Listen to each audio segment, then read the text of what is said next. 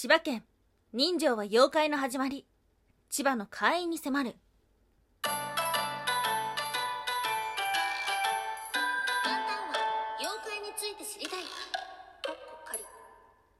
空飛ぶワンタンです。ワンタンは妖怪について知りたい過去仮ということでこの番組は普段キャラクター業界で働いているワンタンが日本におけるめちゃくちゃ面白いキャラクター妖怪についてサクサクっと紹介している番組です。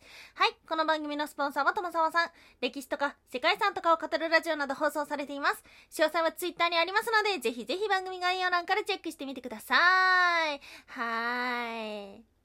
毎週木曜日は日本一周の旅をしておりますが、なんともう15個目ですよめちゃくちゃ調べてるっていうか15週間もよく続けていたな。なんかそんな自分に驚きですが、お聞きいただきまして本当に本当にありがとうございます。そんな今日お届けをする都道府県は、千葉県。はい。県庁所在地は千葉市ですね。うん。もうワンタン東京でお仕事してるんで、千葉にし、あの、お仕事で行くこととかあるんですけど、千葉駅って遠いよね。あの、ディズニーランドに行くときに、西船橋駅を利用される方もね、多くいらっしゃるのではないかなと思うんですけど、その、西船に対して千葉駅って、めっちゃ遠いの本当に。え、まだ千葉つか、え、千葉、千葉に入ったのに千葉に着かないんだけど、みたいな。そんな思い出がある千葉県。まあやはり千葉といったら東京ディズニーランドを思い浮かべる方も多いのではないでしょうか。そうですね。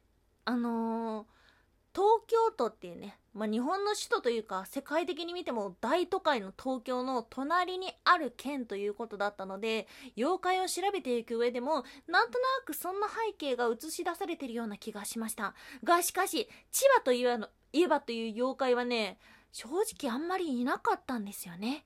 その代わりにとある共通点がありました。はい今日は千葉の怪妖怪について2つに分けてお話をしていきましょう。まず1つ目とにかく多い妖怪化した思い。そして2つ目伝説の絵赤絵に迫る。はいということでまず1つ目とにかく多い妖怪化した思い。はい。えっと妖怪自体はね千葉県にもたくさんいました。そのうちのね今日は3つお話を先にしようかなと思ってるんですけどもまず1つ目が二口女。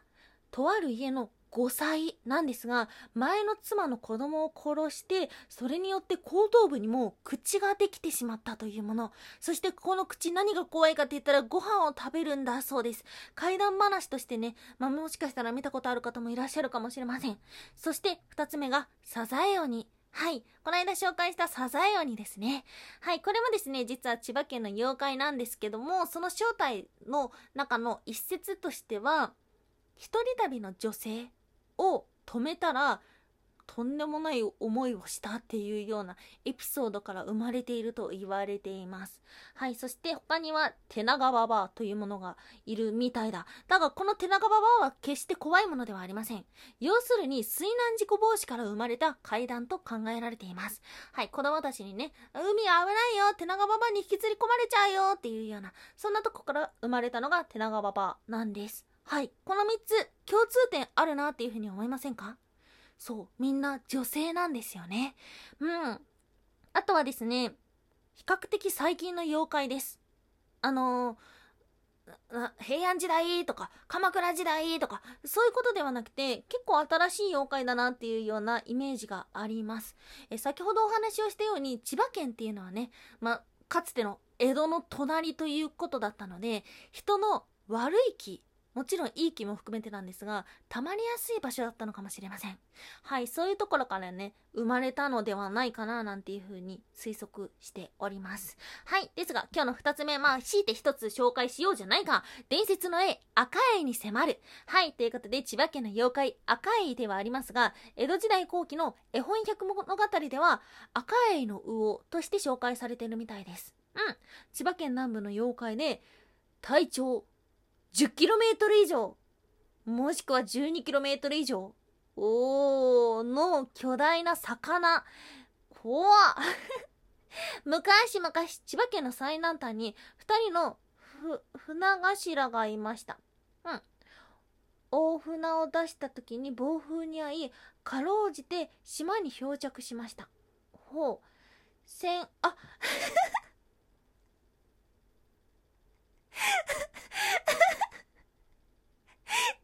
って、船頭じゃなくて銭湯って読むのもしかして。そうだね、銭湯っていうね、船に頭で。漢字が、どうしよう。もういいか、このまま行こう。銭湯も、船員も、その陸に上がって、人が住む家を探しましたが、家どころか人の気配が全くありません。さらに水を飲もうとすると、それは海水だったのです。どういうことか。そうです。なんと、この人たちは、大きなエイの上に乗ってしまったのです。船頭たちがね。はい。そして何が怖いかというと、そのまま遠くの海へ漂流していったというようなお話があります。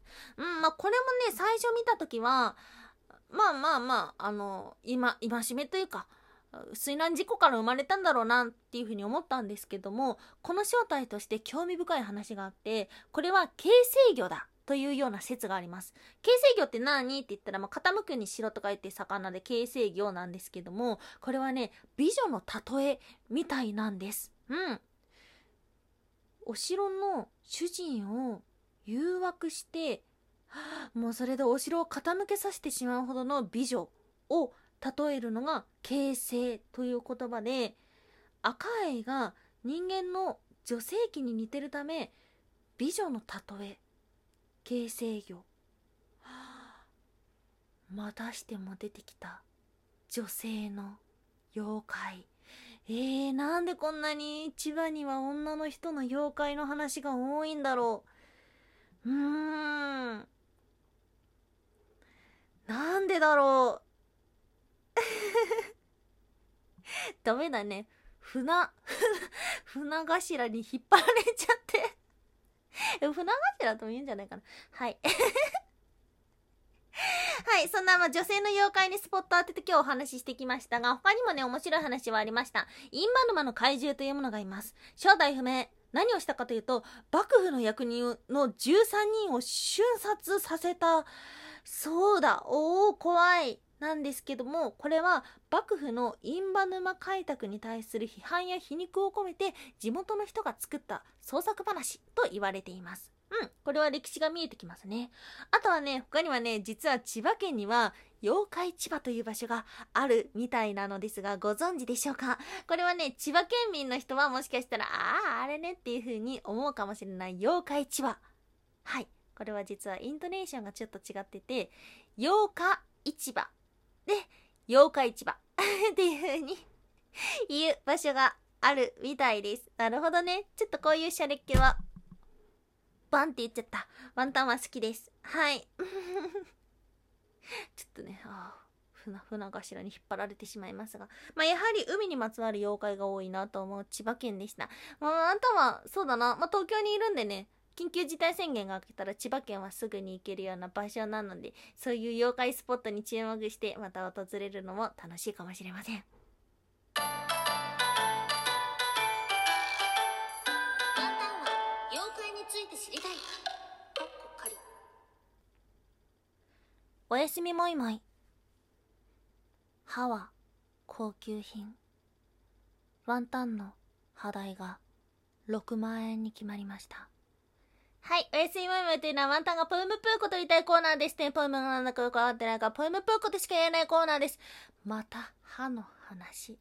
最近ツイッターで歯の話しかしなくなったらね、フォロワーさんが8人いなくなりました。歯。歯に縛られている。呪いだ。もはや呪いだ。はい。しかし、来週治療できます。だ、確か来週だよね。来週治療できるはず。なので、早く健康的な歯で収録できること、ワンタンも待ち望んでおります。そして、ワンタンさんの歯が高い。高いね。歯って高いね。まあそうだよね。歯は高いよね。わかってるけどさ。高いなぁ。と思っております。はい、今日もお聴きいただきましてありがとうございました。もう夏休みだよって方もいらっしゃるかもしれません。なかなかね、旅行とか行けないんですけども、そんな時こそ、ちょっと興味あることを勉強してみるのも面白いのではないでしょうか。はい、今日もお聴きいただきましてありがとうございました。以上、空飛ぶワンタンでした。